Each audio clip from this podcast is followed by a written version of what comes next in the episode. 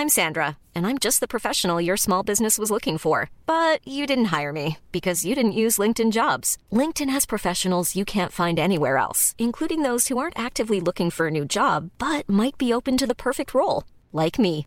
In a given month, over 70% of LinkedIn users don't visit other leading job sites. So if you're not looking on LinkedIn, you'll miss out on great candidates like Sandra. Start hiring professionals like a professional. Post your free job on linkedin.com/people today. Bonjour à tous et bienvenue ce matin à l'heure des pros, c'est donc la guerre et nous entrons ce matin dans un autre monde. Vladimir Poutine change aujourd'hui le cours de l'histoire. La guerre aux portes de l'Europe, la guerre après la pandémie, la guerre à laquelle personne ne voulait croire, la guerre non pas pour la première fois depuis 1945 en Europe, puisque de 92 à 95, la guerre de Bosnie-Herzégovine a fait plus de 100 000 morts. La guerre déclenchée par Vladimir Poutine qui récuse le droit international, attaque un pays voisin et menace l'Occident. Ce 24 février annonce des temps sombres dont personne n'évalue les conséquences. Les chars russes sont en mouvement, comme si le monde était un éternel recommencement. La guerre, ici et maintenant, nous en parlons ce matin. Et nous sommes avec euh, Renaud Girard, qui est grand reporter et chroniqueur international au Figaro. Merci d'être avec nous, Philippe Guibert, euh, Harold Iman, notre spécialiste, et Paul Melun, essayiste. Jeudi, nous entrons ce matin dans un autre monde, Renaud Girard. Est-ce que j'ai raison?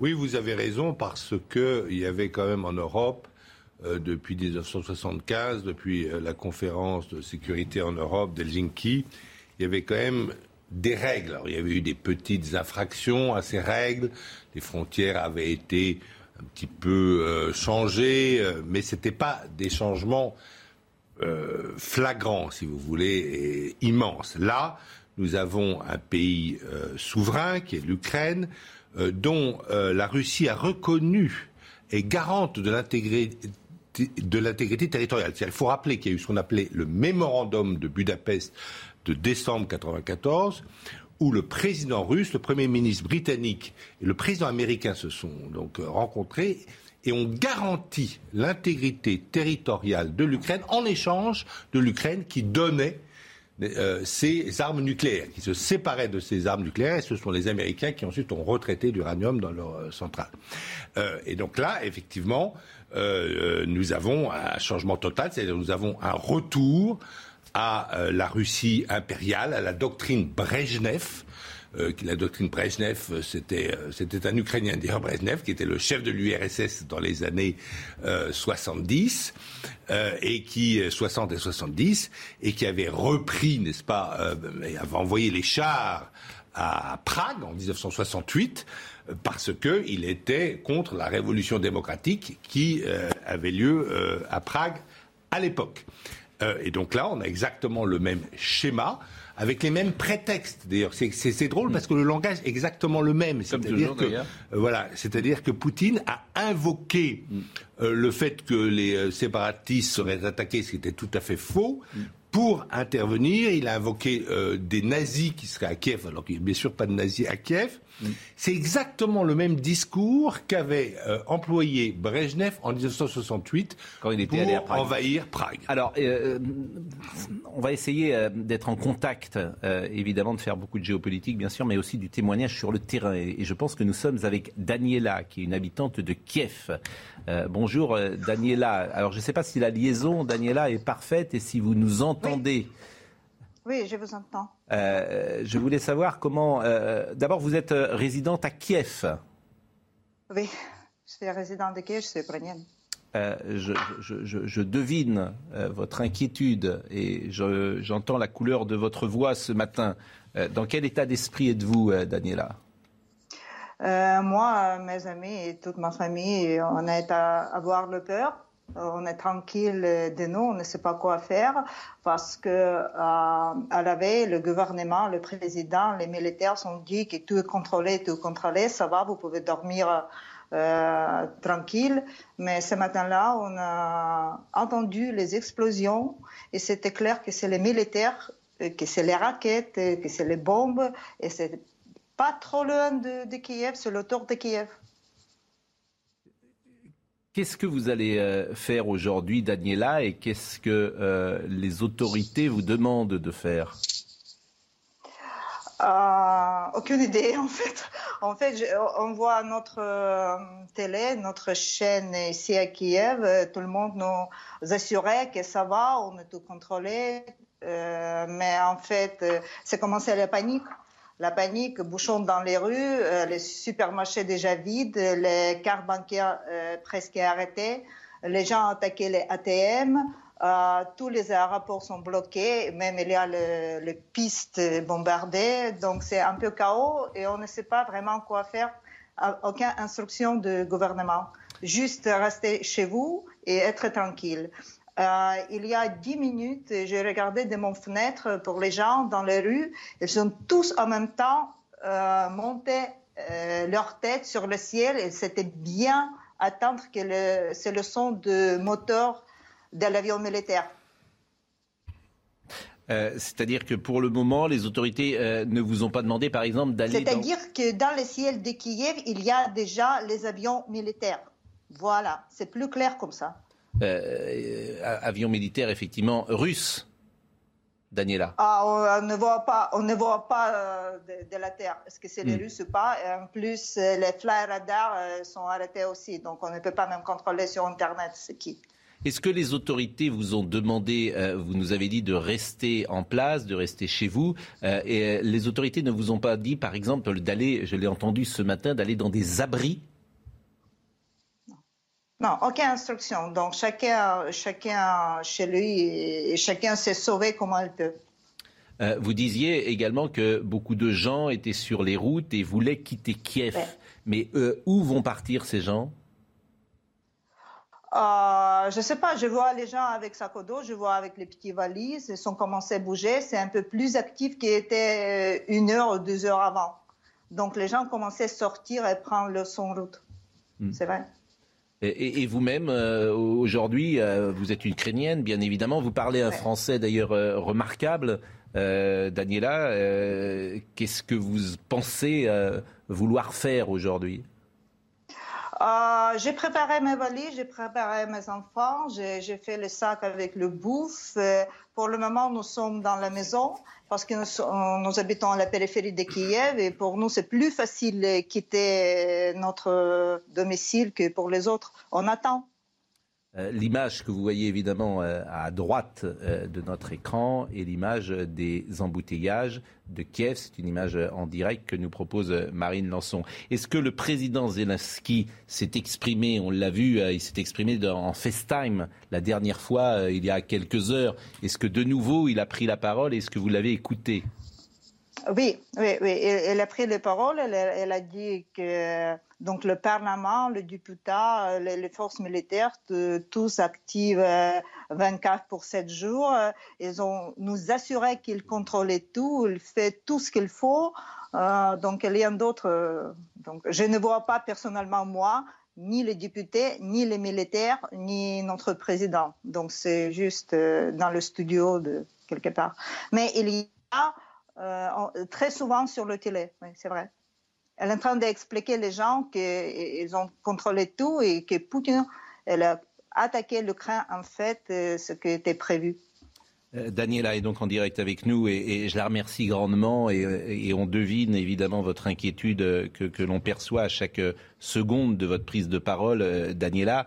depuis plusieurs jours, on voit cette montée en tension. Est-ce que les Ukrainiens euh, au fond, euh, imaginait le scénario qui est en train de se passer uh-huh. depuis quelques heures euh, la situation est très difficile. Vraiment, on ne peut pas proposer maintenant qu'est-ce que ce soit dans une heure, ce soir ou demain. désolé de, vous informer, mais je ne sais pas quoi dire en fait. Mais ma, question c'est est-ce que le peuple ukrainien savait ce qui allait se passer ou est-ce qu'au contraire il imaginait que Vladimir Poutine euh, ne passerait pas à l'acte. C'est ça qui, peut nous intéresser. Euh, je peux vous dire que chacun de nous comprend le pouvoir militaire de la Russie et du plan de Poutine. Mais pour le dernier moment, on n'est pas cru que ce soit possible.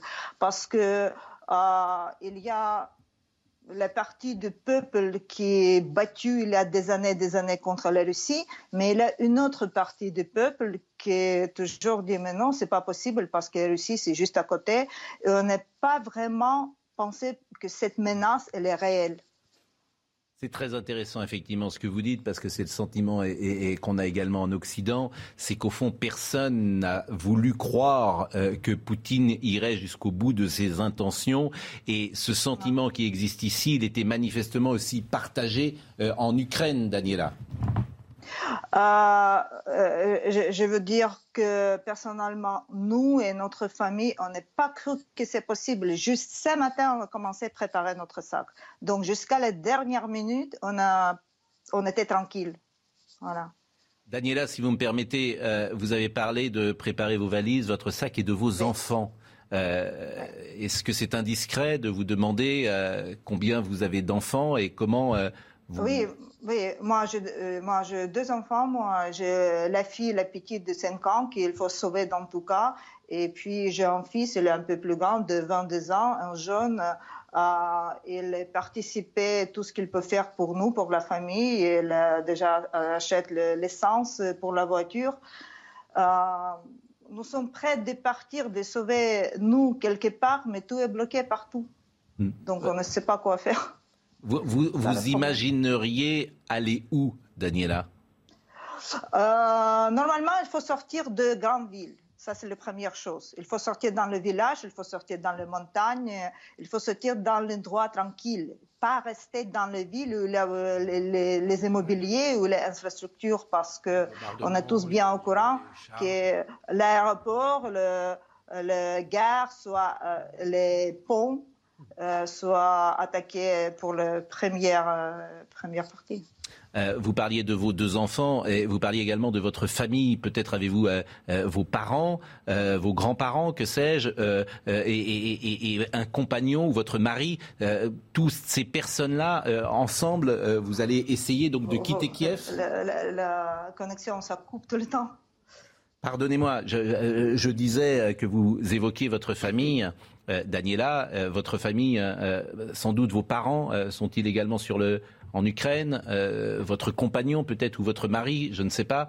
Et aujourd'hui, toutes ces personnes sont avec vous? Mes parents, ma, grande famille, nous sommes tout, tout proches, pas dans chaque coin de l'Ukraine. Mais en fait, si nous sommes plus jeunes, nous pouvons bouger, nous pouvons faire quelque chose. Absolument pas clair qu'est-ce qu'il fait avec les vieux avec les personnes retraites. Ça, euh, s'ils vont rester à Kiev, ce soit son tombe, sans doute. Euh, merci beaucoup, Daniela. Merci de ce témoignage et euh, effectivement. Oui, merci pour vous aussi parce qu'on espère que l'information est sortie, que ce soit partout dans le monde et le monde va nous aider. On espère à vous aussi. Nous sommes patriotes, mais on espère à vous. Bien sûr, euh, euh, je comprends ce, que vous voulez dire. Est-ce que vous me permettez de, vous demander pourquoi vous parlez si bien français, euh, Daniela ah, bah, je, ne peux pas vous dire pourquoi je parle si bien français, désolé. Je ne sais pas, parce que j'ai appris la langue quelque part, bah, c'est tout. Mais ah, bah, écoutez, vous n'avez même pas vécu en France pendant quelque temps pour maîtriser aussi bien notre langue? Non, j'ai visité la France, bien sûr, mais c'est pas pour faire les études, c'est pas pour travailler, c'est juste, euh, j'ai été en vacances, euh, bah, c'est tout. J'ai même n'utilise pas mon boulot la français. Bah, merci beaucoup, euh, vraiment, Daniela. Et on va essayer de garder ensemble le contact. Merci pour vous aussi, pour votre soutien. On, pense évidemment à vous, euh, on pense évidemment à, vos enfants, à votre famille, et, merci, pour ce témoignage. Et, je remercie vraiment euh, Reda Emrabit euh, qui nous a permis d'entrer en communication avec vous, parce que c'est un jeune journaliste de CNews qui vous connaît personnellement et, qui nous a permis d'avoir cette connexion. Vraiment, merci beaucoup. merci beaucoup pour votre soutien. Merci. Et, je pense que ce, message aura été entendu ici en France. Euh, Samy Sfaxi doit être euh, avec nous euh, en direct de, de l'Elysée parce que ce matin, il y a un conseil de défense qui est programmé. Il va nous donner peut-être les dernières informations. Samy Oui, bonjour Pascal. Je viens tout juste de voir le convoi euh, du Premier ministre euh, arriver. On a vu aussi Gérald euh, Darmanin se diriger en direction de l'Elysée. Oui, un conseil de défense qui a été convoqué en urgence à 9h, qui va commencer dans quelques minutes. Pourquoi, Pascal, un conseil de défense Parce que, eh le président de la République a besoin, c'est ce qu'on nous explique, de récolter tous les renseignements sur la situation euh, sur place parce qu'il y a un certain nombre euh, de Français, plusieurs milliers de Français en Ukraine. Il y a des intérêts français en Ukraine et il va falloir sécuriser tout ça. L'Elysée se préparait euh, depuis plusieurs jours à cette situation, même s'il nous le disait qu'à demi-mot. Mais ça y est, on y est.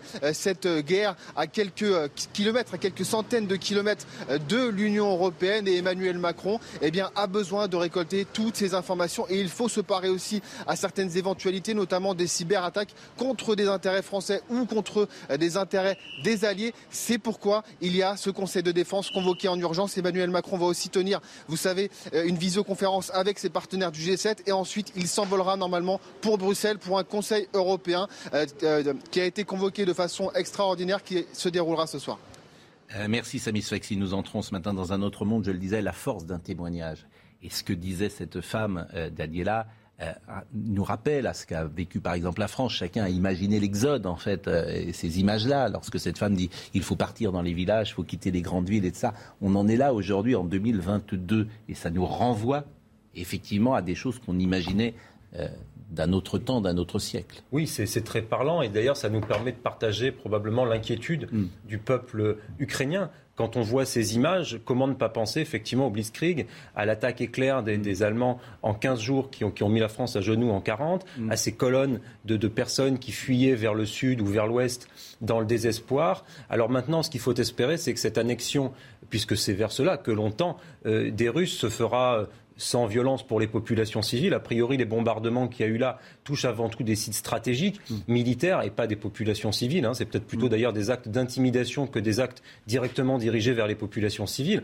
Par conséquent, euh, espérons, vraiment, espérons que la, violence ne sera pas là euh, de la part des troupes russes. Alors, ce que je retiens du témoignage à Harold Iman euh, de Daniela, c'est que les Ukrainiens n'y croyaient pas. C'est ça que je retiens. Et c'est toujours la même histoire. C'est-à-dire que les Ukrainiens n'y croyaient pas, les politiques n'y croyaient pas en France. J'ai entendu euh, quelques politiques s'exprimer en disant euh, ce n'est pas l'intérêt de Poutine. Les éditorialistes. Je n'y croyais pas, c'est vrai, je me suis trompé. Il faut le dire humblement. Vous, vous n'y croyez pas non plus Je n'y croyais pas du tout. Euh, je n'y croyais pas du tout. Je croyais que Poutine était un acteur rationnel. Oui. Je l'avais rencontré pendant une heure en tête à tête en 2017. Il m'était apparu comme quelqu'un de rationnel. Ça, c'est totalement irrationnel. Il va plonger la Russie dans une très grave crise économique pour les 15 prochaines années. Ça va être très pénible, pas seulement pour le peuple ukrainien, mais aussi pour le peuple russe. D'ailleurs, il y a beaucoup moins d'enthousiasme des Russes derrière Poutine euh, qu'il y avait en 2014 pour la reprise de la Crimée, parce que Sébastopol, c'est une ville russe symbolique. Euh, donc, je ne croyais pas du tout. Je croyais effectivement à la rationalité. J'avais complètement sous-estimé le côté paranoïaque du pouvoir russe. La bulle aussi, il faut voir que mm-hmm. Poutine, on l'a vu euh, depuis euh, deux ans, ne rencontrait personne. il était très... Vous avez vu, il rencontre les gens avec une Mais table on dit qu'il est malade d'ailleurs. Il y a peut-être cette dimension personnelle. Vous dites, vous l'avez rencontré en 2017, on est en 2022. Il est possible que des choses aient changé. Alors, je ne sais pas s'il y a des informations là-dessus, mais forcément, euh, sur sa personnalité et pourquoi pas son évolution, le fait qu'il soit malade, je l'entends régulièrement, Harold Iman. Oui, on ne peut pas tout à fait le savoir, euh, mais euh, ce qui est sûr, c'est qu'il euh, a beaucoup de critiques en Russie qui l'étouffent, dont Navalny, le célèbre Navalny, qui a quand même fait une vidéo qui a eu 120 millions de vues. Mm. sur le train de vie complètement je ne sais pas, pharaonique de, du président Poutine qui était venu euh, au pouvoir pour euh, donner une meilleure qualité de vie aux Russes. Donc ça, ça fait comme, quand même tâche. Mm. Donc euh, peut-être qu'il a un peu l'esprit de bunker assiégé. je voulais juste dire un mot sur le gouvernement ukrainien.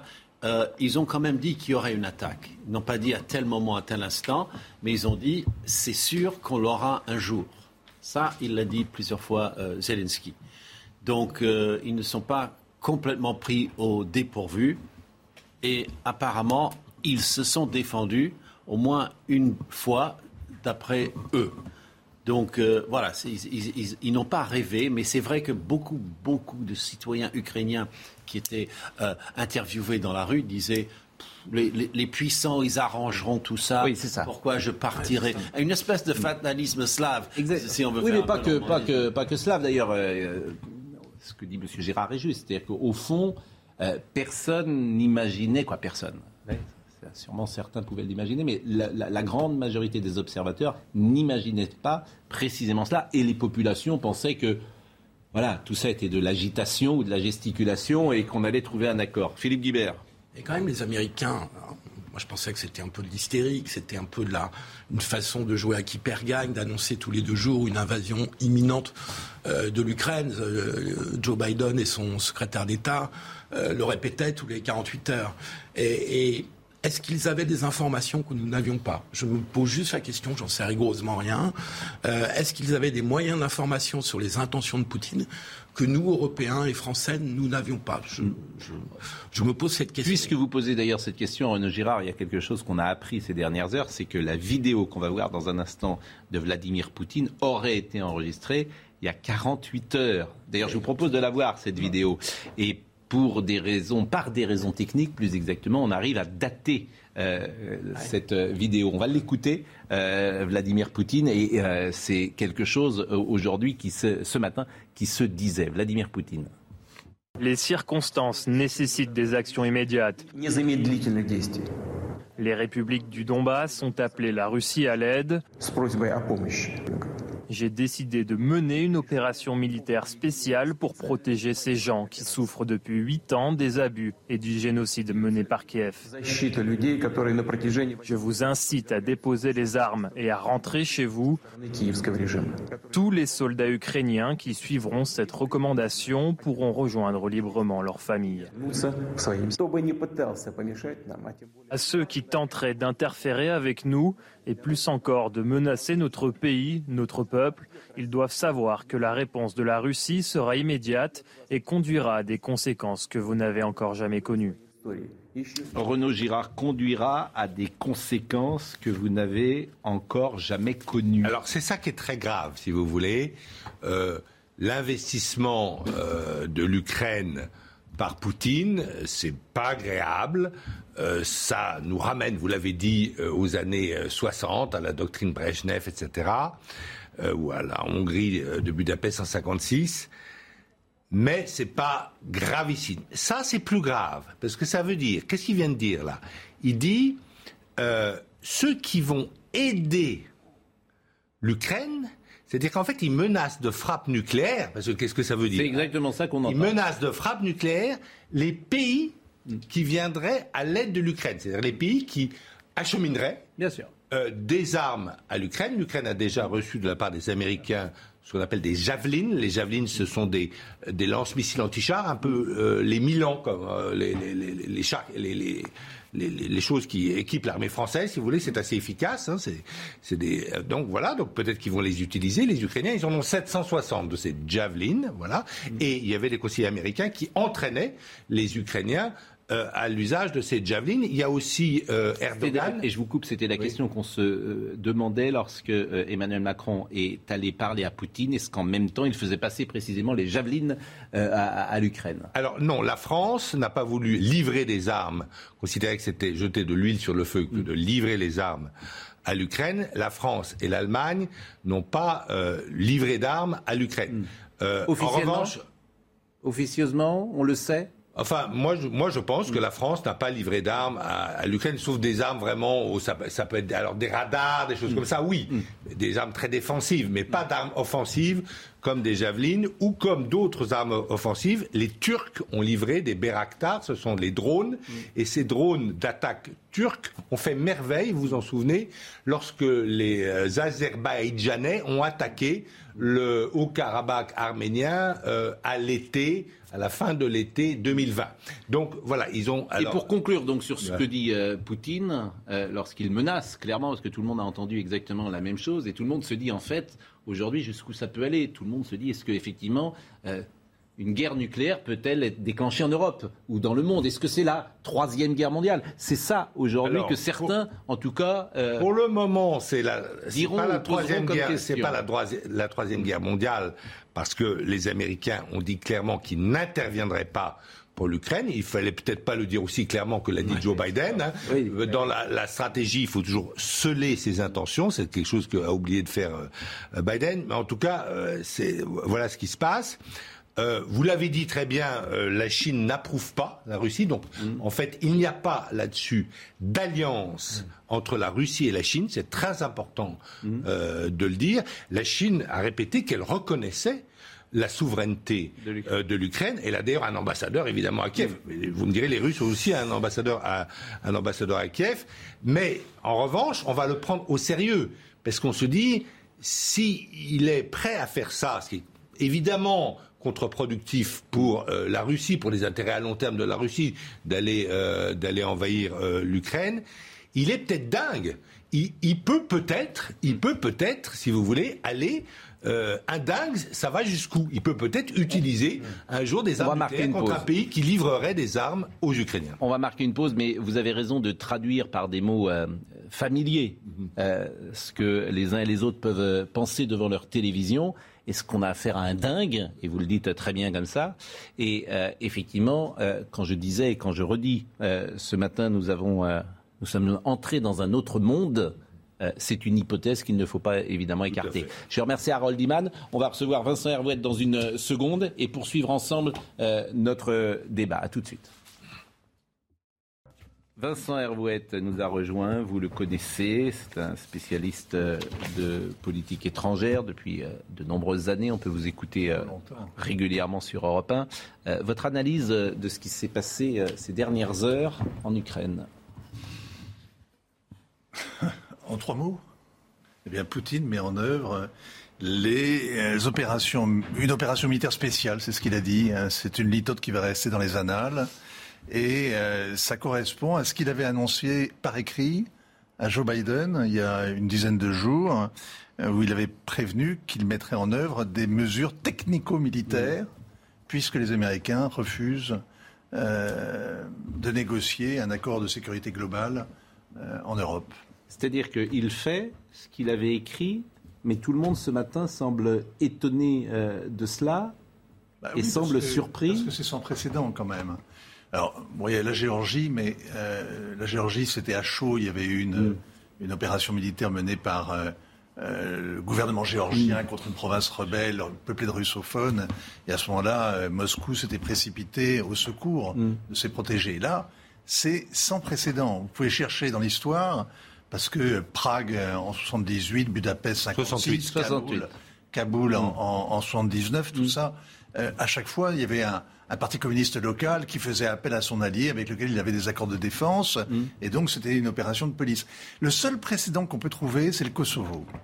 Parce que c'est assez intéressant la rhétorique qu'utilise euh, Moscou depuis, depuis quelques heures, c'est mm. exactement le décalque de ce que disait l'OTAN quand euh, l'armée otanienne, l'armée, les, Occidentaux sont partis à l'assaut de la Serbie pour lui faire lâcher prise sur le Kosovo. C'est-à-dire qu'il fallait arrêter un génocide en cours, génocide très largement imaginaire, comme le génocide actuellement au Donbass, et il fallait aussi traîner devant la justice un, seigneur de guerre qui était Milosevic à l'époque. Et là, on entend euh, monsieur, monsieur Poutine dire qu'il va faire rendre gorge, il va faire il va traîner devant la justice ceux qui ont fait couler le sang des russophones. Mais euh, communication miroir, c'est une communication miroir. Il a, euh, Vincent Hervouette a tout à fait raison. Euh, il faut rappeler que l'opération de l'OTAN pour faire lâcher le Kosovo à la Serbie était doublement illégale. Illégale parce qu'il n'y avait pas d'accord euh, du Conseil de sécurité de l'ONU. Et deuxièmement, illégale parce que l'OTAN est strictement une organisation strictement défensive, l'article 5, mm. et la Yougoslavie, la Serbie, n'avait attaqué aucun pays de l'OTAN. Et donc, effectivement, dans la communication russe, c'est ce que Vincent disait, très intéressant, on agit toujours en miroir comme ça. Mais vous dites opération technique, euh, ce sont les termes employés par Vladimir Poutine. Mais euh, précisément, euh, les Russes vont aller jusqu'à Kiev? Alors, je ne sais pas si les Russes vont aller jusqu'à Kiev. C'est vraiment difficile de, de, de savoir jusqu'où ira Poutine parce que jusqu'à présent, on a toujours eu un coup d'avance. Bon, ce qu'on voit ce matin, c'est qu'il est en train de détruire l'armée ukrainienne. Cette armée qui s'est considérablement renforcée Hmm. depuis euh, depuis huit ans. C'est-à-dire qu'il y a un paradoxe, c'est-à-dire que au lieu de d'envisager une sorte de neutralisation, euh, sachant qu'elle ne pourrait jamais rentrer dans l'OTAN, l'Ukraine jamais n'entrera dans l'OTAN. Jamais. Mais parce que vous ne faites pas rentrer dans une alliance défensive un pays dont une partie est occupée par un autre et qui est dans une sorte de guerre gelée avec un tiers. Vous n'allez pas faire rentrer dans une alliance où il y a une automati- un automatisme euh, de, la, de la solidarité un pays qui est en guerre, à moins d'avoir vraiment envie d'aller vous battre avec la Russie. Donc, euh, donc de- par- à partir du moment où la Russie a mis la main sur la Crimée, il n'y a plus de possibilité d'intégration de l'Ukraine dans l'OTAN. C'est trop tard, c'est fait. Bon. Donc, on a laissé croire à Zelensky qu'en en se victimisant, en suppliant, en, en- en jouant des muscles, il allait pouvoir intégrer de force l'OTAN, alors que c'était absurde. Mais Par vous contre- semblez mettre là la responsabilité sur ceux qui ont imaginé cela, que c'était une erreur de laisser croire à l'Ukraine qu'elle pourrait entrer dans l'OTAN. Mais qui a voulu ou a laissé croire que l'Ukraine pourrait entrer dans l'OTAN? Écoutez, l'Ukraine, c'est un sujet qui fascine euh, euh, Joe Biden. C'est un- pays qu'il connaît parfaitement. C'est l'un des pays où il est le plus souvent au monde.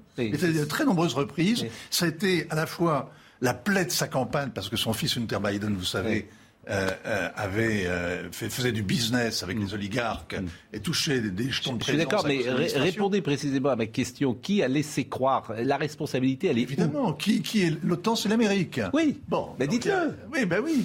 Donc, Parce que. Non, il faut rappeler- Non, mais. non mais, non mais, Dites-le. Non, mais attendez. que les Français- Vous allez bientôt avoir un casque lourd et un gilet pare-balles. Mais pas du tout, je pense. Je, je- je veux dire, il y a toujours du sous-texte.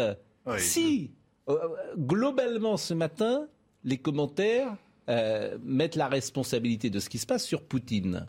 Moi, je ne suis pas un spécialiste de géopolitique. Vous, vous semblez dire, vous semblez, et à juste titre, vous, vous semblez dire, attention, on a fait croire à l'Ukraine des choses qui n'étaient pas possibles. Et l'OTAN, c'est l'Amérique. Donc je voudrais que vous donniez votre analyse. C'est ça qui m'intéresse. Je vous dis que vous me demandez si Poutine a un coup d'avance. Je vous dis oui. Mm. Il a toujours eu un coup d'avance dans cette affaire et nous a roulé dans la farine au moment même où il envisageait un dialogue avec Biden. Mm. Et il le disait Emmanuel Macron. Et bien au même moment, finalement, il s'apprêtait à signer la reconnaissance de- des deux républiques populaires de, de Donetsk et de Lugansk. Donc euh, on a été dans... Là, on vient juste de prendre des sanctions et passe, il passe, il Mm. passe à la- à l'étape su- suivante. Il y a une armée en Ukraine qui va être taillée en pièces. C'est commencé, c'est parti. Ils sont en train de bombarder le site de la marine, bon. le site des, des réservistes et l'état-major. Moi j'avais une question. Pensez-vous que si on avait garanti aux Russes que l'Ukraine n'aurait jamais intégré l'OTAN, on n'en serait pas là aujourd'hui? Avec Mais des si, on mettrait l'Ukraine en Californie, où il y a d'ailleurs... euh, euh, Non mais ce sujet, non, de- mais ce c'est- sujet- c'est- non, ce ne sujet faites de l'adhésion à l'OTAN, il est tout de même pirouette. fondamental. si, c'est Ne faites c'est pas une pirouette, c'est la réalité. une question essentielle. La vérité, c'est au mois de juillet dernier, Vladimir Poutine, il y a une cohérence, si vous voulez, russe. Il y a une incroyable légèreté occidentale face à la cohérence russe. Euh, vous avez, les Russes ont non seulement s'attendaient à des sanctions, mais ils ont préparé, ils se sont préparés à subir ces sanctions. Ils ont dédollarisé leur économie. Ils ont réorienté leur marché. Ils ont, ils ont tout préparé. Nous, on en est à préparer la prochaine élection présidentielle en faisant, euh, euh, en roulant des mécaniques devant des caméras et en prenant un air grave pour annoncer des sanctions lourdes, qui évidemment sont une épée de bois qu'on agite sous le nez Mais, mais de, Vladimir Poutine. Qu'est-ce qu'on Hein aurait dû faire? Mais par exemple, vous savez, donc avec l'Ukraine, les Russes considèrent que l'Ukraine doit avoir une souveraineté limitée, pour reprendre des, des- des termes qui datent de, de, de- de la guerre froide. C'est exactement ce que dit euh, Vladimir Poutine dans euh, le- l'article qu'il a livré en juillet dernier sur l'Ukraine et la Russie. Il parle, il dit, il y a une alliance historique entre l'Ukraine et la Russie, et donc il peut pas y avoir une véritable indépendance ukrainienne. Nous savons partie liée. C'est pas simplement un pays euh, limitrophe, un pays de la marche. de la Russie. C'est un pays qui a vraiment voilà, une histoire commune. Et donc, il y a une souveraineté limitée. Hmm. Bon, qu'est-ce qu'on fait on arme les Ukrainiens. Mm. Le président ukrainien Volodymyr réforme son armée le 1er février en créant une armée de métier. Euh, achète Mm. Donc, c'est du très- matériel militaire invraisemblable et fait exactement le contraire en Alors, Et on avait, non, ce qu'il faut Alors, dire aussi oui. sur l'OTAN, c'est qu'on avait en avril 2008, il y a eu à Bucarest un sommet de l'OTAN. Et c'était George Bush qui était au pouvoir en Amérique. Il avait euh, attaqué euh, l'Irak, comme vous le savez. Ce que je vous propose, Et, on avait, on avait, on avait mis notre veto, nous, Mm. les Fran- nous Français et les Allemands, à l'adhésion de l'Ukraine et de la Géorgie dans l'OTAN, en disant que c'était une provocation. Mais nous l'avons pas dit assez clairement, si vous voulez. On n'a pas été assez insistant, mais euh, le jugement français d'avril euh, 2008 était sans doute euh, sensé. Ce que je vous propose, c'est euh, nous sommes avec Anna Canter, qui est euh, en France et qui est euh, à Senlis précisément. Euh, bonjour euh, madame, et euh, qui euh, anime, si j'ai bien compris, le centre culturel euh, Anne de Kiev. C'est bien cela C'est ça. Bon, donc euh, vous êtes euh, ukrainienne, Anna. Je voulais savoir d'abord si vous avez eu des nouvelles de votre famille ce matin et si vous avez pu être rassurée par les coups de fil que vous avez pu passer. Alors tout d'abord, donc la cofondatrice du centre Anne de Kiev à Senlis. Je suis moitié ukrainienne de sang et moitié française. J'ai beaucoup d'amis et assez peu de famille. J'ai passé les coups de fil qui sont parfois euh, que l'on- on ne peut pas joindre les gens parce qu'il y a eu des cyberattaques. Donc c'est très compliqué. La communication est très compliquée. Les nouvelles sont pas bonnes du tout. Euh, et je voudrais tout de suite dire, parce qu'on entend trop souvent, et ce monsieur juste avant l'a de nouveau euh, dit, ou journalistes le disent, que l'Ukraine est le berceau de la Russie. Ce n'est pas vrai. La Russie n'existait pas à- au XIe siècle. Elle avait des liens euh, euh, qu'au XVIe siècle avec la France, et ça, on ne peut pas le dire le contraire. Mais euh, les premières personnes, c'est la principauté de Kiev avec Anne de Kiev, qui a habité Senlis, qui a construit l'abbaye Saint-Vincent ici en France dès le XIe siècle, et elle s'est mariée avec Henri Ier. Donc, euh, il il y a pas seulement fake news, il y a fake history. On nous vole sans arrêt notre identité depuis trop longtemps. L'Ukraine est un pays qui s'est constitué euh, depuis 30 ans d'une façon extrêmement forte, avec une identité, une histoire, une langue différente. Donc arrêtons de dire n'importe quoi. Euh, 11e, 10e siècle, principauté euh, de l'Ukraine, de Kiev, bien établie. Et Moscou, c'est seulement le 16e siècle. Donc arrêtons de faire, de, de, de remanier l'histoire. C'est une, c'est une honte. Et ce qui se passe là-bas, c'est une honte de la même façon qu'on dit qu'il y a des génocides. C'est une honte. Je ne peux plus laisser en parler comme ça les journalistes ou les politiques. C'est, il faut vraiment que tout le monde fasse son travail. Vous devez inviter des gens qui soient, qui sont justes, qui sont dans la vérité. Ici, pendant très longtemps, à Senlis, il y avait marqué Anne de Russie. On a débaptisé Anne de Russie de cette sculpture pour marquer Anne de Kiev parce qu'il n'y avait pas l'entité ukrainienne telle qu'on la connaît aujourd'hui. On a marqué la vérité. Ce qui est important, c'est de dire la vérité. Et demain, nous nous sommes déjà, tous les Européens sont en guerre aujourd'hui, euh, parce que Poutine, c'est une folie humaine. C'est un homme. C'est pas tout. On, on, le traite comme un génie, mais je crois que c'est euh, un génie de la folie, peut-être une folie qu'on ne contrôle pas. Voilà, donc je suis très inquiète pour nos amis, très inquiète pour tout ce qui a été construit depuis 30 ans, puisque nous fêtions nos 30 ans d'indépendance. Vous devez nous aider tous, Européens et surtout Français, parce que vous avez des liens séculaires avec l'Ukraine. Alors je comprends évidemment et votre émotion, à la fois votre colère. Simplement sur le mot génocide, précisément, c'est pas les journalistes qui euh, l'ont dit. Voilà, c'est fake news, c'est Poutine effectivement qui euh, le dit et euh, aucun observateur ne reprend cela à son Aucun compte. journaliste ne l'a jamais dit. Voilà. Mais euh, vraiment, je comprends, Madame, euh, votre émotion et, et- et- et évidemment l'angoisse qui doit, l'angoisse qui doit être Si vous me permettez, si vous me permettez, l'angoisse qui doit être euh, la vôtre euh, actuellement, et, je peux l'entendre. En revanche, euh, qu'attendez-vous Ah, j'ai l'impression que la communication est stoppée. Qu'attendez-vous de la France? Vous dites que nous avons des liens séculaires avec votre pays. Qu'attendez-vous précisément de la France? Qu'attendez-vous de l'Europe aujourd'hui, Madame? Nous attendons que la France prenne des sanctions exemplaires, très fortes que peut-être le les sanctions, les sanctions, pardonnez-moi de le dire comme ça, les sanctions, c'est très bien qu'elles euh, ne servent à rien.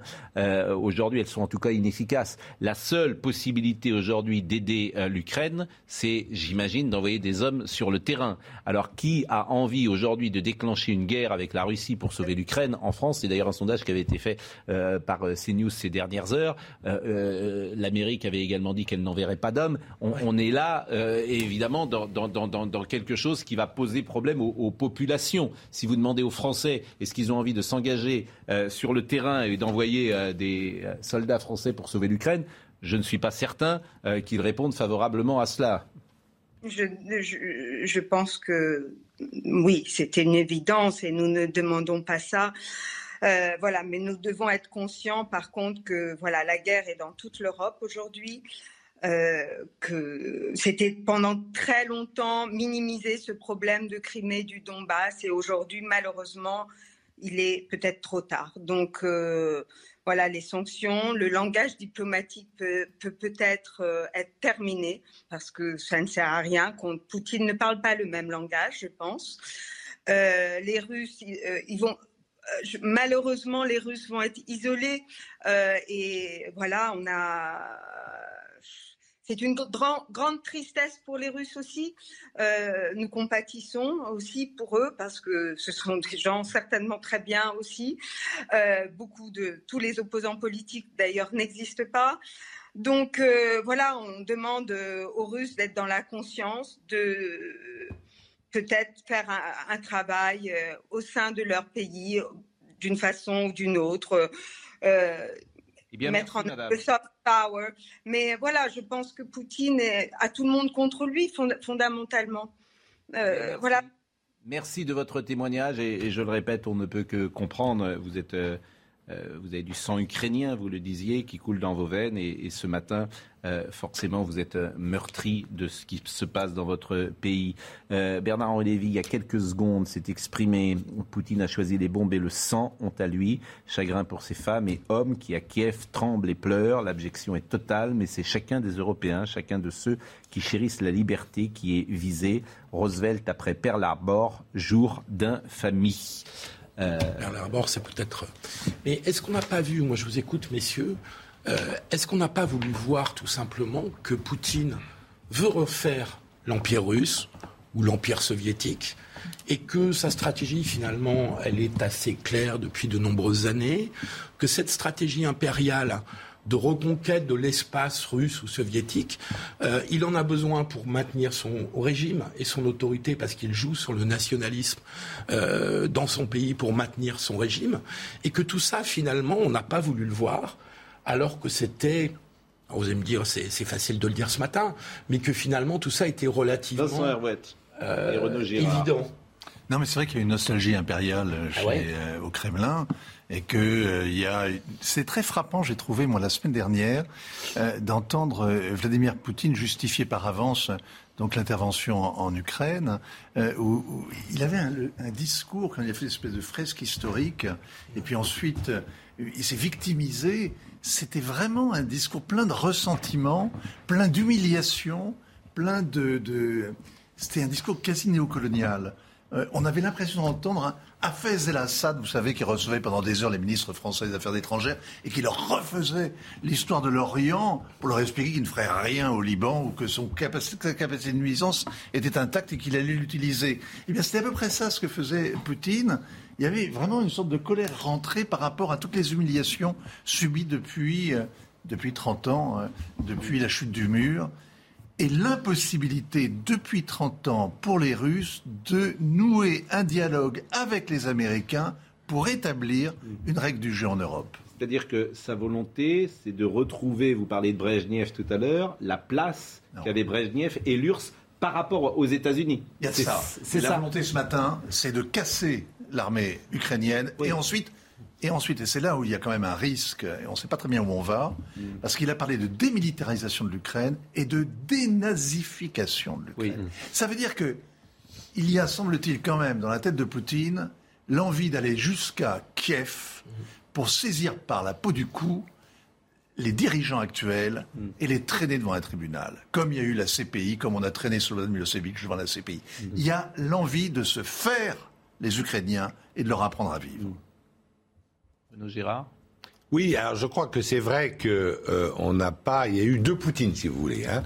Il y a le euh, Poutine qui dit en février 2000 euh, à Hubert Védrine, donc il est le nouveau président de la Russie, et le ministre français des Affaires étrangères lui rend une visite. Et là, Poutine dit à Védrine, aidez-nous à importer le droit européen en Russie. Il est extrêmement ouvert, très sympathique. Aidez-nous à importer le droit européen en Russie, c'est ce qu'il dit. Et puis, euh, lorsque les Américains euh, sont attaqués le 11 septembre 2001, la Russie va coopérer pleinement avec les Américains. Vous, dire, vous pouvez utiliser toutes nos bases, faire passer tout votre matériel vers l'Afghanistan, parce que les Américains vont entrer en guerre en Afghanistan. Et donc vous avez une coopération totale de euh, la Russie avec les Occidentaux. Et puis parallèlement, vous avez effectivement la progression de euh, l'OTAN vers l'Est, c'est-à-dire les pays baltes, la Pologne, etc. Euh, alors que c'est vrai qu'une promesse orale, je dis bien orale, euh, Gorbatchev n'a pas eu l'erreur de ne pas demander ça par écrit euh, au secrétaire d'État euh, Baker, mais il est tout à fait exact, et on l'a dans les comptes rendus des réunions, que le secrétaire américain Baker, le ministre des Affaires étrangères américain, a promis, lorsque les Russes ont accepté de retirer leurs soldats d'Allemagne de l'Est, mm. qu'il n'y aurait pas d'expansion mm. à l'Est. Et et en 2000, et à ce moment-là, donc en février 2007, euh, Poutine se rend à la conférence de sécurité de Munich. La même que celle qui vient d'arriver, qui vient de se passer, où Zelensky a, parlé. Hein, C'était il y a deux, trois jours. Tous les ans, il y a une conférence de sécurité à Munich où les, tout ce qui compte dans le domaine de la sécurité se déplace. Et là, il a fait un discours très clair, mais qu'on n'a pas pris au sérieux, où il a dit stop. Maintenant, vous arrêtez et on l'a pas, on, l'a pas pris au sérieux et on a sans doute eu tort. Ou, euh, si vous voulez, on était dans la, euh, dans la demi-mesure, si vous voulez. C'est ce que disait tout à l'heure, effectivement, euh, Vincent Arouette, que tout ce qu'il fait aujourd'hui, il l'avait dit ou, écrit. Alors, je voudrais qu'on soit avec Alain Bauer. On était avec lui lundi matin. Et Alain Bauer, je ne pense pas beaucoup trahir votre pensée en disant qu'au fond, ce qui se passe ce matin ne doit pas beaucoup vous étonner après vous, vous avoir entendu sur ce plateau euh, lundi matin. Bonjour Alain Bauer. Bonjour, non, et je pense comme Vincent Hervouette et Renaud Girard, qui sont d'excellents spécialistes de la chose, qu'il n'y a rien de véritablement extraordinaire dans ce qui est en train de se passer. Ça fait 20 ans que les Russes euh, l'annoncent. Entre 1989 et 1999, euh, l'Alliance Atlantique avait décidé de respecter la parole donnée euh, par James Baker. Ensuite, en 99, elle a décidé de commencer l'extension et l'expansion de l'Alliance Atlantique vers d'anciens pays euh, de l'Est. Euh, la Russie a commencé à dire attention, vous ne respectez pas votre parole. Et il faut, saluer l'extraordinaire patience des Russes qui ont mis 20 ans à préparer et monter une opération dont le, préalable a été l'opération en Géorgie, qui a nécessité l'intervention alors du président Sarkozy, déjà président euh, de l'Union européenne à ce moment précis, euh, pour arrêter la progression des forces russes, qui d'ailleurs a immédiatement fait exactement la même chose. Il y a une doctrine officielle de la Russie, la doctrine Gerasimov, qui explique en long, large et travers comment ils vont le faire entre la désinformation, la cyberguerre, la guerre de l'espace et les opérations militaires plus ou moins ciblées. Et donc, hélas, oui, comme je le disais chez vous euh, lundi, euh, rien n'arrêtera Vladimir Vladimirovich Poutine que ce qu'il peut comprendre, c'est-à-dire euh, une force égale, puisque pour les Occidentaux, la violence est le dernier refuge de l'incompétence, pas du tout pour les Slaves. La force est un moyen comme un autre d'arriver à ses fins. Euh, avant de marquer une pause, euh, on, dit souvent que Poutine a un coup d'avance. Est-ce que ce coup d'avance, vous, vous le devinez? Oui, comme ceci a été indiqué, euh, il a été signalé à plusieurs reprises qu'il avait indiqué ce qu'il voulait. D'abord la privatisation de la mer d'Azov et l'interconnexion entre la Crimée et les zones indépendantistes, l'expansion du Donbass sur les territoires officiellement signalé par les indépendantistes comme étant le territoire de leur république euh, autonome, la décapitation et la destruction euh, de toute une série d'éléments stratégiques euh, de l'armée ukrainienne pour la finlandiser. Alors après, il y a deux nouveautés dans le discours du président Poutine. Le premier, c'est la dénazification, ce qui voudrait dire des opérations spécifiques contre des dirigeants ukrainiens. C'est une finlandisation extrêmement poussée. Et euh, il y a là euh, des éléments nouveaux dans son discours, mais dans sa première discussion, sa première allocution, il a dit cette opération a été longuement préparée et longuement pensée. Je pense que ça fait 20 ans qu'il y pense. Est-ce que vous pensez qu'il ira jusqu'à Kiev? Euh, Je pense qu'il n'a pas la volonté d'occuper militairement la partie de la Russie qui lui est la moins favorable et qui a toujours voté orange, c'est-à-dire pour, pour l'Ouest, qui est la plus culturellement euh, proche euh, de l'Ouest, mais qu'il peut peser suffisamment euh, pour créer les conditions d'un gouvernement fantoche dans ce qui resterait de l'Ukraine. restez avec nous, on va marquer une pause. à la Bauer, à tout de suite. nous sommes avec Renaud Girard et nous sommes avec Vincent Hervouette, Paul Melun et, Philippe Guibert et nous essayons évidemment de faire réagir des Ukrainiens euh, qui sont aujourd'hui euh, dans une situation euh, dramatique. Et nous sommes avec Irina Zetseva. Bonjour Irina, je ne sais pas si vous m'entendez. Bonjour. Oui, je vous entends bien. Bonjour. Vous êtes traductrice, vous habitez Kiev et vous êtes ce matin dans une très grande incertitude parce que vous n'avez pas des, de nouvelles de votre famille. Euh, Ce n'est pas tout à fait correct avec ma famille et j'essaye de les évacuer. Je cherche une voiture pour pouvoir partir, mais ce n'est pas si facile que ça parce que on a bien, comment, comment dire, même si on avait euh, des, des, nouvelles et, euh, même si euh, la situation était menaçante, il était très difficile à croire. La liaison, évidemment, n'est alors, on n'a pas entendu, euh, Irina, ce que vous disiez, mais on a deviné le sens du début de votre phrase. C'était très difficile à croire, disiez-vous, très difficile à croire que euh, Vladimir Poutine mettrait en, à exécution ces menaces. C'est ça que vous voulez dire? Exactement, exactement. Même si on a vu les nouvelles, ça paraît toujours une situation euh, absurde hors réalité. Et pour l'instant, Kiev est vide. Ben, la population, les gens euh, s'évacuent comme ils peuvent. Il est très difficile de trouver une voiture pour ceux qui ne, l'ont pas. Et euh, les rues sont vides parce que la mairie a recommandé euh, à les maisons de ne pas sortir. Mais quand vous dites on a, euh, que vous cherchez une voiture, mais pour aller où, Irina? Nous avons quelques familles à Moldavie et on espère euh, au moins mettre les, enfants euh, là-bas, mais on, est conscient du fait que la route elle-même peut être dangereuse. Et, on entend, on entend des, enfants qui sont près de vous.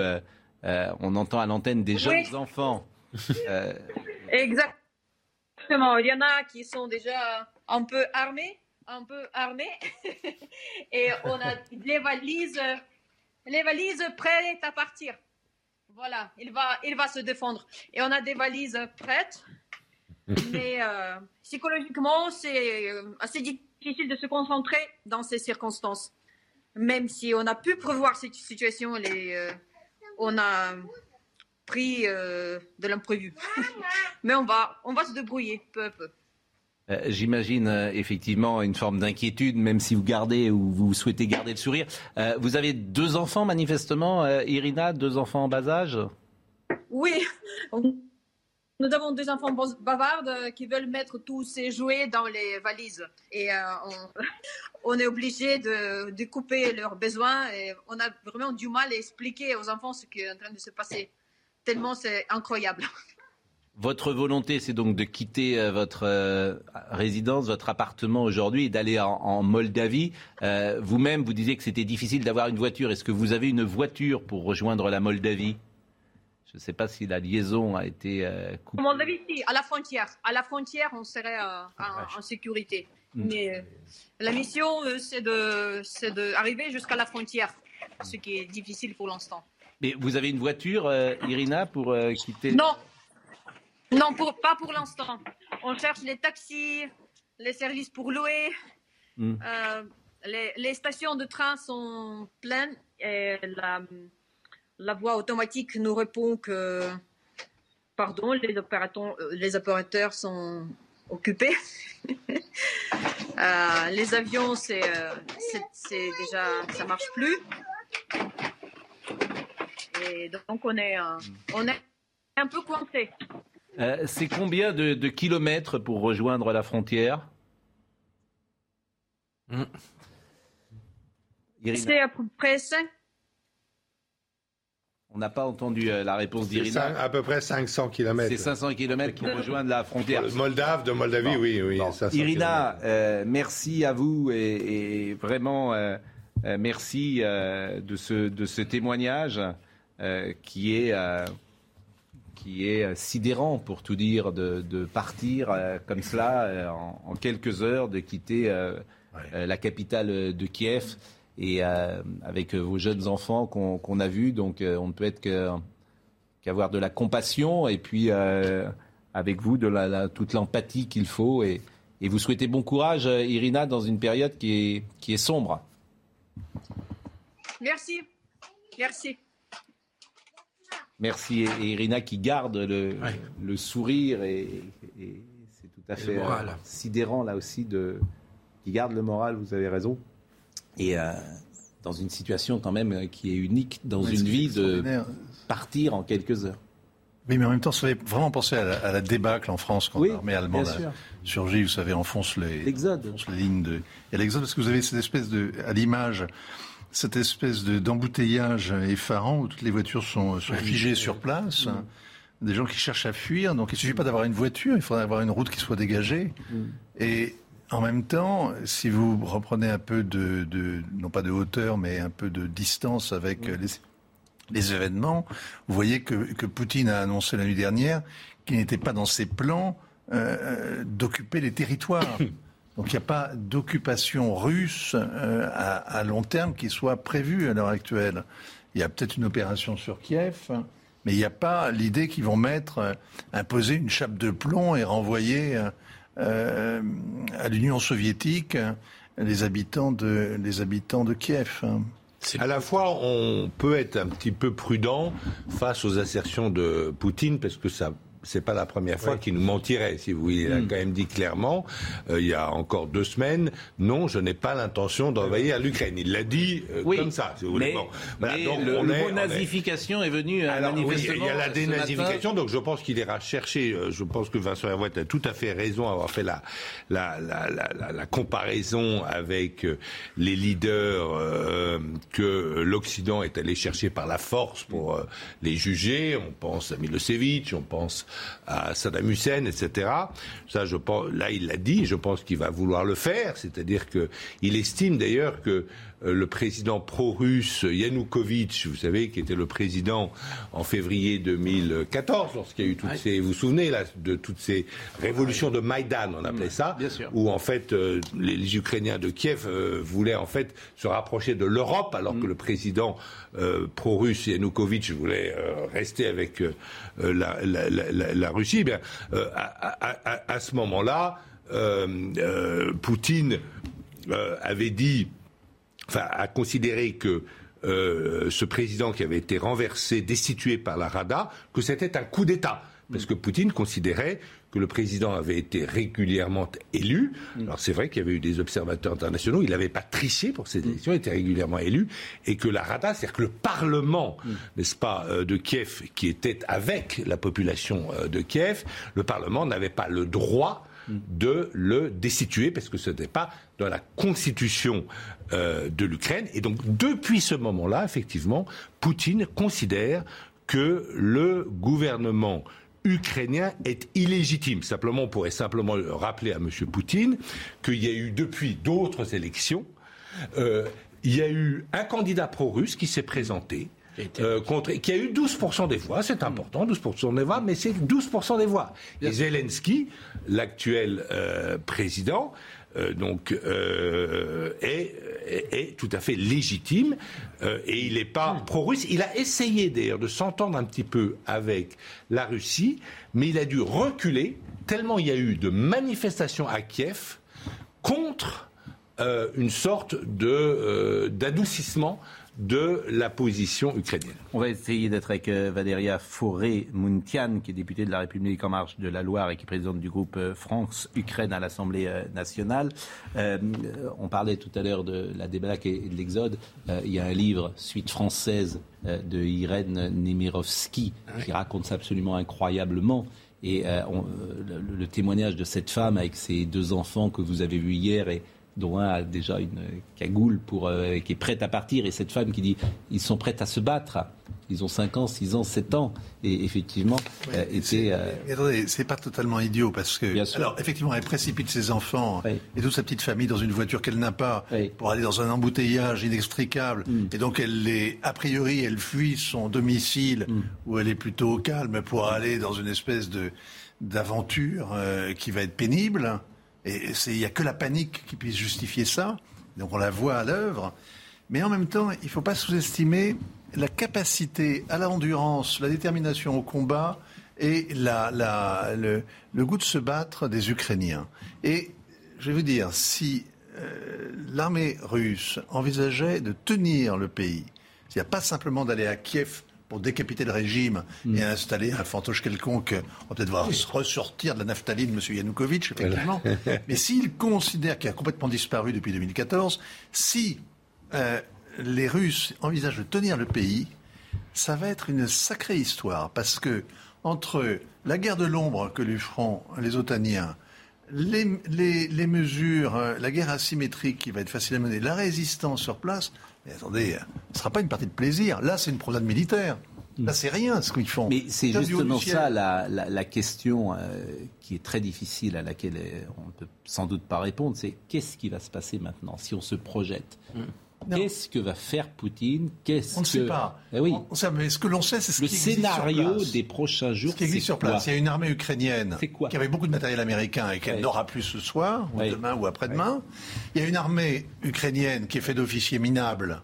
Euh, euh, corrompus comme tout le reste. C'est quand même ça une donnée essentielle quand on parle de la politique en Ukraine, quand on parle de l'État en Ukraine. il est totalement, euh, mm. si vous voulez, il est tellement corrompu qu'il est, euh, qu'il est, qu'il est branlant, qu'il est. Euh, ils ont élu Volodymyr Zelensky fait bonne figure, mm. même remarquablement bonne figure, depuis le début de la crise. Mais c'est un comédien, c'est un artiste de music hall. Il tient très bien le rôle. Mais il y a deux ans, comme le racontait je il jouait du xylophone avec son pénis et il faisait rire toute, la, toute, toute l'Ukraine. C'est comme ça qu'il est devenu célèbre Ensuite, il a joué le rôle d'un chef d'État dans un feuilleton. Et il était un tellement bon chef d'État dans le feuilleton qu'on l'a élu pour être réellement le président. Il jouait le rôle d'un chef d'État dans un feuilleton, devenu chef d'État par accident. Donc vous avez quand même un, pays qui est dans une situation très particulière. Je ne critique pas la façon dont, dont Volodymyr Zelensky se tient depuis euh, le début de cette crise. Il fait plutôt bonne figure, je le disais. Mais vous avez un État qui est profondément euh, sclérosé, vous avez un armement militaire qui ne savait à rien, mais vous avez des gens qui ont le cœur au ventre, qui ont de la fierté, qui sont patriotes. Et euh, ce que font les Russes là pour l'instant, c'est une démonstration de force sans risque. Ce sera peut-être une promenade militaire d'aller jusqu'à Kiev, mais après, c'est toute une autre histoire. Pour le moment, on n'a pas vu, puisqu'ils sont visiblement, ils ont traversé la frontière à partir de la Biélorussie, du nord. Euh, donc c'est pas du tout les républiques sécessionnistes qui sont à l'est. Donc là c'est une attaque qui vient du nord. Elle est beaucoup plus sérieuse. Elle vise Kiev parce Bien que sûr, bien sûr. euh, parce que c'est la distance la plus courte pour Kiev, c'est de passer par la Biélorussie. Et pour le moment, mais je, je parle sous le contrôle des dépêches qui vont euh, tomber, nous n'avons pas vu les Ukrainiens utiliser leur armement américain et les fameux euh, missiles Javelin, parce que sinon il y aurait beaucoup plus de morts. Il y aurait eu des chars russes détruits. Je n'ai pas l'impression que pour le moment on, a- on indique trois morts. C'est pas beaucoup pour une offensive générale, si vous voulez. Juste une question. Philippe Guibert. euh, messieurs, euh, à vous écouter, on a l'impression que le problème est réglé dans une semaine, que l'État, euh, que l'armée ukrainienne et que l'État ukrainien va vont s'effondrer, et que donc Poutine peut prendre le contrôle via un gouvernement fantoche, comme vous le disiez, peut prendre le contrôle de l'Ukraine assez rapidement. Quand, quand je vous écoute, État corrompu, officier Non, mais, non pas seulement il est solide. corrompu, mais il est, il est, il est, il est paralysé cet État. Euh, effectivement, Volodymyr Zelensky a été élu en, en promettant, en promettant que lui allait ramener la paix. C'est-à-dire qu'il allait s'asseoir en face de Poutine et qu'ils allaient dealer un accord sur le Donbass. Il a été incapable de le faire. Pourquoi? Non pas qu'il ne le voulait pas, non pas qu'il a trahi sa promesse, mais parce qu'il a découvert qu'il y avait des forces à l'œuvre à l'intérieur du régime, à l'intérieur de la, la sphère publique euh, en, en Ukraine, et que si jamais il faisait ça, il allait avoir des manifs considérables. Et il en a eu, là, allait il a eu à un moment un million de personnes. Il allait être balayé, donc il ne pouvait pas bouger. Bon, c'est une histoire de fou d'une certaine manière, mais je pense qu'il y a un tel décalage entre les forces russes, une armée de 200 000 hommes, et puis une petite armée qui s'est constituée avec des, avec des réservistes, Ouais, ouais, ouais. mais que le 1er février, donc c'était il y a trois semaines, le président a décidé la réforme de l'armée. On allait faire une armée de métier, on allait euh, avoir, c'était créer 20 peu brigades, réel. 20 brigades, elles existent sur le papier. Mais bon, c'est ça. Je vous propose d'écouter euh, Madame euh, Formunkian qui est avec nous. Je disais qu'elle est députée de la République en marche de la Loire, présidente du groupe France-Ukraine à l'Assemblée nationale. Bonjour Madame. Bonjour. Euh, quelle est votre réaction, votre analyse ce matin? Et on entendait des Ukrainiens qui euh, demandaient l'aide de la France. De quelle manière peut-elle se mettre en place? Euh, c'est un désastre. Ça fait six heures que euh, la guerre a commencé en Ukraine euh, et euh, aujourd'hui les sanctions n'ont pas de force sur euh, la Russie, sur Poutine. Euh, les sanctions durent depuis 2014. Ça ne l'a pas empêché de euh, l'Ukraine sur plusieurs fronts différents et de manière violente. Euh, donc, à part une intervention militaire de la part de l'Occident, je ne vois pas ce que nous pourrions faire pour soutenir euh, les forces armées ukrainiennes. C'est quoi une intervention militaire? C'est via l'OTAN? Euh, évidemment, l'Occident a ces moyens-là pour soutenir un pays européen. Il n'est pas dans l'Union, certes, mais il est sur le continent européen qui est en train de se faire envahir par la Russie de manière violente. Vous êtes née en Ukraine, Madame? Tout à fait. Vous avez des nouvelles peut-être de votre famille? Vous avez pu échanger ces Ah dernières bah, heures? j'ai pas dormi de la nuit. euh, je suis en direct et pour l'instant les communications perdurent. Donc on a la le moyen de joindre euh, mes collègues parlementaires, euh, mes contacts et aussi la famille en, en Ukraine. Je ne sais pas si ça va perdurer. Vous n'avez pas échangé donc ces dernières heures avec aucun membre de Si, votre... si, si. vous avez Ah réussi. si, si, si, tout à fait. Avec les parlementaires ukrainiens aussi. Mais, et, tout à fait. Et que vous ont rapporté, par exemple, et que vont faire, par exemple, les membres de votre famille ces prochaines heures? Euh, bah, ma famille, ils peuvent pas faire grand-chose, ça c'est une évidence. Euh, Les parlementaires et les militaires euh, sont euh, dans la résistance la plus totale euh, et estiment qu'il faut prendre les armes pour euh, défendre leur patrie. Et on voyait beaucoup d'Ukrainiens, imaginez, quitter Kiev ces prochaines heures. Et c'est est-ce que c'est ce qu'il faut faire? Kiev, Kharkiv, Odessa, où est-ce qu'ils peuvent aller maintenant? Enfin, Beaucoup de villes sont attaquées à la fois, euh, les bases militaires, mais aussi les aéroports, mais aussi les ports sont attaqués. Euh, je pense qu'il n'y a pas d'issue à proprement parler. Il n'y a plus de liaison euh, aérienne, je pense. Euh, donc euh, à ce stade, euh, ils n'ont pas beaucoup de choix. Je rappelle que vous êtes député de la République en marche de la Loire et que vous êtes présidente du groupe euh, France-Ukraine. Euh, Vincent Hervouet dressait un, drap- un, tableau assez sombre de ce qu'est l'Ukraine aujourd'hui, piloté par euh, un ancien comédien avec une armée corrompue, un régime corrompu. Est-ce que tous ces facteurs-là, évidemment, peuvent vous inquiéter? Ah, Je suis en désaccord vis-à-vis de ça. L'armée ukrainienne a été réformée, relevée, entraînée, armée depuis 2014. En 2014, effectivement, elle n'avait pas les moyens de résister. Aujourd'hui, elle les a. Euh, le président Zelensky, certes, a un passé euh, de comédien, euh, mais tout autant qu'on est les politiques, on avait une vie professionnelle auparavant. ça fait plusieurs années qu'il est à la tête de, ce pays. Et jusque-là, il a tenu plutôt bon, il était plutôt apprécié par ses concitoyens. Donc, je ne pense pas que cela change grand-chose sa carrière professionnelle antérieure. et aujourd'hui, c'est ce que disait également d'ailleurs Vincent Hervouette, qu'il tenait plutôt bien son rôle, mais il soulignait la corruption du régime. Euh, L'Ukraine est un pays qui effectivement souffre de la corruption, mais pas à tous les étages et certainement plus dans l'armée, euh, puisqu'elle a été réformée depuis 2014 euh, et elle, est, elle, est beaucoup rajeunie, beaucoup équipée. Et je ne pense pas que les militaires ukrainiens euh, changent de bord ou retournent leur veste. Euh, pour la peine, ça fait six heures et demie euh, qu'ils tiennent face à l'armée russe. Dernière chose, Madame Formuntian, est-ce que vous avez pu échanger ces dernières minutes, ces dernières heures avec Monsieur Le Drian, qui est ministre des Affaires étrangères? Malheureusement, non. Vous allez aller vers je pense lui est très Je pense qu'il est très préoccupé par la situation dans la négociation internationale avec l'ensemble de nos collègues européens, mais aussi les États-Unis, le Canada, pour prendre des décisions fortes euh, euh, suite à l'agression russe sur euh, le territoire ukrainien. Eh bien, merci. Merci beaucoup à vous, madame. on a écouté très peu d'images, on a vu très peu d'images et écouté très peu de paroles. Je voudrais simplement que nous écoutions les représentants russes, ambassadeurs russes et ukrainiens hier soir à l'ONU. Vous avez peut-être vu cette euh, séquence et vous allez euh, pouvoir euh, peut-être me la décrypter. C'était donc à l'ONU ces dernières heures. Ceux qui vivent à Donetsk et à Lugansk se cachent dans leurs caves. Des réfugiés affluent toujours en Russie. La provocation de l'armée ukrainienne n'a pas changé. Vous ne voulez pas le voir. Vous répétez les fables selon lesquelles ils se bombardent eux-mêmes. Appelez Poutine, appelez Lavrov pour faire cesser cette agression. J'approuve la décision de certains membres de se voir au plus vite pour condamner cette agression contre mon peuple. Il n'y a pas de purgatoire pour les criminels de guerre. Ils vont en enfer.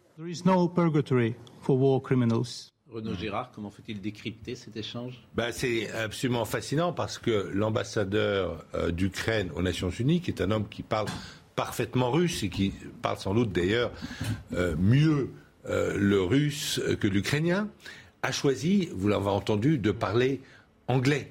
Euh, parce que vous savez que le russe est une des langues admises, hein, des six langues admises à l'ONU. Vous, pouvez parler en français, en arabe, en espagnol et en russe, bien sûr.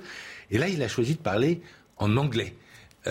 c'est, il a demandé effectivement l'aide euh, de tous les pays du monde. Il a demandé aussi que la diplomatie euh, reprenne, mais on n'a pas du tout euh, l'impression que aujourd'hui Poutine veut discuter parce que il avait dit à Emmanuel Macron qu'il était prêt à un sommet, avec Joe Biden, mais au même moment, on, on l'a appris là ce matin, ce que vous nous avez dit, Pascal Pro, c'est-à-dire que son, euh, son entrée en guerre avait été préenregistrée 48 heures avant.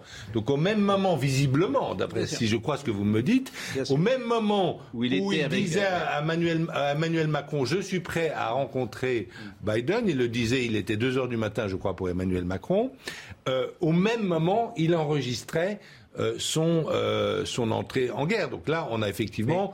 il, faut, il faut appeler les choses euh, parce qu'elles sont, moi ça m'a beaucoup surpris, mais il y a une immense duplicité de Vladimir Poutine, là c'est évident. Mais ma question là-dessus, est-ce que justement dans ce rôle de médiation qu'aurait pu occuper la France finalement, entre ces deux grands impérialismes que sont l'impérialisme américain et l'impérialisme russe, est-ce que nous n'aurions pas eu une carte à jouer, nous Français et Européens, pour une affirmation de non-alignement qui aurait pu participer à ce que Emmanuel Macron parlait de désescalade, et je pense qu'il en avait raison. D'après, euh, Emmanuel Macron a eu tout à fait raison de jouer jusqu'au bout et de consacrer le plus de temps possible à la voie de désescalade. Il n'a pas réussi, mais on ne peut pas blâmer quelqu'un de faire des efforts pour la paix. Il n'a pas réussi non plus à faire la paix entre les Iraniens et les Américains, mais il, a, il a essayé. On ne peut pas le blâmer là-dessus. Il fait euh, son travail.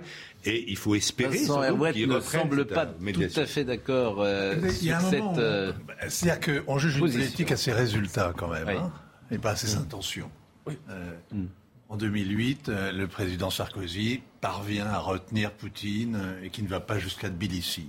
Visiblement, les, les cris d'indignation, le cœur, le cœur européen, dirigé hein, par française n'a pas réussi à faire entendre raison à Vladimir Poutine. C'est le même, hein, Poutine aujourd'hui, il y a huit ans. Il y a huit ans, Merkel disait il a perdu pied avec la réalité en parlant de Poutine. C'est le même qui est à l'œuvre. Il y a eu, en 2008, on a réussi à le retenir. En 2022, ce n'est pas le cas. Moi, ce que je retiens de ce que dit l'ambassadeur russe, il y a 14 ans, hein, quand même. Et c'est vrai que ce type de personnalité, généralement. Non, mais c'était ce type de personnalité, quand même. Euh, oui, ces personnalités paranoïaques, euh, généralement. Je ne suis pas psychiatre, mais je suis frappé parce qu'ils font ce qu'ils disent et ils disent. Ça s'empire, généralement. Faire. Et, l'ambassadeur, l'ambassadeur russe, cette nuit à l'ONU, a dit que son pays ciblait la junte au pouvoir à Kiev ciblait la junte oui, pouvoir. ils, veulent, mettre un gouvernement En avançant un argument qui est, qui est factuellement faux, parce que nous avons des amis qui sont là-bas au Donetsk, on a, en, mentant, si vous voulez, parce qu'en disant que euh, les euh, Donetsk et Lugansk étaient attaqués par l'armée ukrainienne, ce qui est simplement faux. Il faut quand même bien le dire. Jérémy est avec nous. Je pense qu'il euh, habite Kiev, et en tout cas, c'est ce qu'il il devait être avec nous, mais vous imaginez que les liaisons ne sont pas toujours euh, formidable en ce moment et je pense que euh, nous sommes en train de régler, me dit euh, Marine Lançon, la présence donc de ce Français qui s'appelle Jérémy et qui donc est sur le territoire. Jérémy, est-ce que vous êtes avec nous? Oui, tout à fait. Bon, eh ben merci d'abord d'être avec nous. Vous êtes où, Jérémy? Je suis à 29 km de Kiev actuellement. Je viens de quitter Kiev à l'instant. Comment vous avez quitté Kiev? J'ai quitté Kiev euh, il y a 5 minutes. Je suis à 29 km dans ma maison. Mais, mais comment vous avez quitté Kiev? Euh, En voiture. J'ai une voiture. Je suis parti euh, aller chercher de la famille à Kiev parce que j'ai entendu des explosions très fortes à 5 heures du matin à 29 km de Kiev. On a Ça m'a réveillé et et on a écouté par les fenêtres et on a entendu en, en 4-5 fois des gros, euh, des, gros booms. Ça fait vraiment vibrer les, fenêtres. On a des informations parfois contradictoires. On a le sentiment, notamment que sur les routes, c'est un chaos euh, indescriptible. Est-ce que c'est une réalité? C'est une réalité. Il y a plus, je ne sais pas combien de millions de personnes à Kiev, mais je n'ai jamais vu autant de véhicules euh, à Kiev. Euh, j'ai franchi 29 km à 5, 5 km heure. Je n'ai jamais fait ça de ma vie. Les, toutes les stations-service, il y a des stations-service tous les 10 km à peu près, euh, et ils ont une queue de 2-3 km de personnes qui veulent prendre du, carburant. C'est vraiment la folie. Il y a des gens aussi euh, qui n'ont pas de véhicule et qui font du stop sur les autoroutes. Il y a des enfants qui s'arrêtent quand les parents, euh, les enfants veulent faire pipi, ils mettent les warnings sans s'arrêter sur le bas-côté, ils laissent leur enfant euh, faire pipi sur l'autoroute et les gens s'arrêtent. C'est, je n'ai jamais vu ça de, ma vie, quoi. C'est, atroce, quoi. Donc c'est un pays, effectivement, euh, le chaos est, est indescriptible. Qu'est-ce que vous allez faire ces prochaines heures? Qu'est-ce que vous avez prévu de faire? Pour le moment, j'ai rien décidé, mais tout ce que je sais, c'est qu'il faut arrêter, faut arrêter euh, les, négociations diplomatiques. Il voit que plus ça avance et plus Poutine prend de, l'avance. Je suis désolé de dire ça, mais il faut que l'Europe se réveille et que les États-Unis se réveillent et qu'ils aident l'Ukraine militairement. Je ne parle pas des sanctions financières, ça ne va strictement rien changer parce que si Poutine il, euh, il franchit et détient l'Ukraine, ça sera après l'Europe. Vous le dit, on est très proche hein, de, la Pologne, on est à 700 km. Euh, la Biélorussie a, attaqué aussi, euh, son frontalier avec la Pologne, donc euh, ça va pas, ça va pas aller dans le bon sens au niveau européen. Il faudrait peut-être qu'ils se réveillent un petit peu et qu'ils donnent des sanctions vraiment plus fortes que ça. Il y a une force évidemment dans tous les témoignages qu'on a entendus depuis ce matin, parce que ce sont des gens qui sont en prise directe avec cette actualité dramatique. Est-ce que je peux vous demander, Jérémy, pourquoi vous êtes à Kiev? Qu'est-ce que vous faites dans ce, euh, en Ukraine? Euh, Moi, j'ai ma femme, euh, ma nouvelle compagne avec qui je vis depuis 5 ans. je suis installé ici, dans la capitale. C'est une vie merveilleuse jusque-là. Je n'ai jamais vu d'hostilité ou ce genre de, de choses. Et en plus, ce qui est le, plus étonnant, c'est que les gens, au jour d'aujourd'hui, même encore ce matin, ils sont très disciplinés à 95%. Euh, ils prennent, euh, ils sont pas à, essayer de dévaliser les magasins, ou ils hmm. continuent à s'organiser, mais dans le calme. S'il y a un calme qui règne, c'est c'est ça qui me surprend. Quoi. Les, Ukrainiens ont vraiment une force mentale.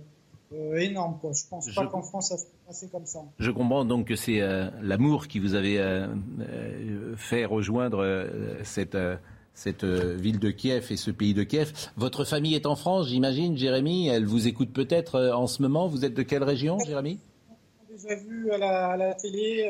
ils habitent en région parisienne. J'ai hmm. des sœurs, j'ai des cousins, des cousines, etc. Ils me disent de partir, mais le problème, c'est que, comme je disais à ma, famille, c'est qu'en temps normal, quand on franchit la Pologne et l'Ukraine par voie euh, terrestre, euh, il faut en moyenne 5 heures. Là, maintenant, il y a des millions de personnes qui ont pris le véhicule pour faire la même chose. Donc, je ne sais pas. Ça va être des jours et des jours pour franchir la frontière. Donc, euh, je ne sais pas je sais pas quoi faire quoi. C'est une, une chose délicate. Après moi au niveau carburant j'ai des réserves, j'ai deux barils de, de, 20 litres dans mon dans mon dans mon coffre, donc euh, je peux faire 1300 1400 km. Euh, Merci. Euh, j'ai rempli, ma bassine euh, ma bassine de, de salle de bain d'eau. Mm. pour regarder, j'ai rempli au cas où je resterai sur place. Euh, parce que l'électricité se coupe et quand l'électricité se coupe, il n'y a plus de, il y a plus de, il y a plus d'eau qui arrive parce que tout c'est, tout est électrique quoi. Euh, les coupures d'internet, euh, il y a des coupures d'internet toutes les toutes les 5-10 minutes, je sais pas pourquoi. mais, Jérémy, je, je, suis obligé. Je vois rien. Je suis obligé malheureusement euh, d'écourter la conversation parce que nous devons rendre l'antenne et c'est Jean-Marc Morandini qui va arriver dans une seconde. Mais d'abord, je voulais vous remercier pour ce témoignage. Euh, là aussi, vous dire que nous pensons à vous, que cette situation est, particulièrement dramatique pour vous et votre famille. Mmh et vous souhaitez euh, évidemment euh, bon courage dans cette euh, période-là et de faire évidemment attention à vous. Merci beaucoup Jérémy. Je voudrais faire un, remercier tout spécialement parce que vous avez compris que ça a été assez difficile d'avoir tous ces témoignages, mais euh, Reda Emrabit euh, qui nous a donné un formidable aide depuis euh, une heure et demie autour de Marine Lançon qui était là, bien sûr, et d'Arthur Muriot qui ont pu coordonner tous ces témoignages que vous avez écoutés. La force de ces témoignages, c'est ça que je retiendrai personnellement de, de, de, de, cette émission, au-delà de la qualité de vos analyses, ces gens qui sont sur place et qui sont en très grande difficulté. Audrey Missirac a été à la réalisation, Timour était au son. Euh, merci à Lucas Cornubet qui était à la vision, Marine Lançon, Arthur Mériot, une nouvelle fois merci.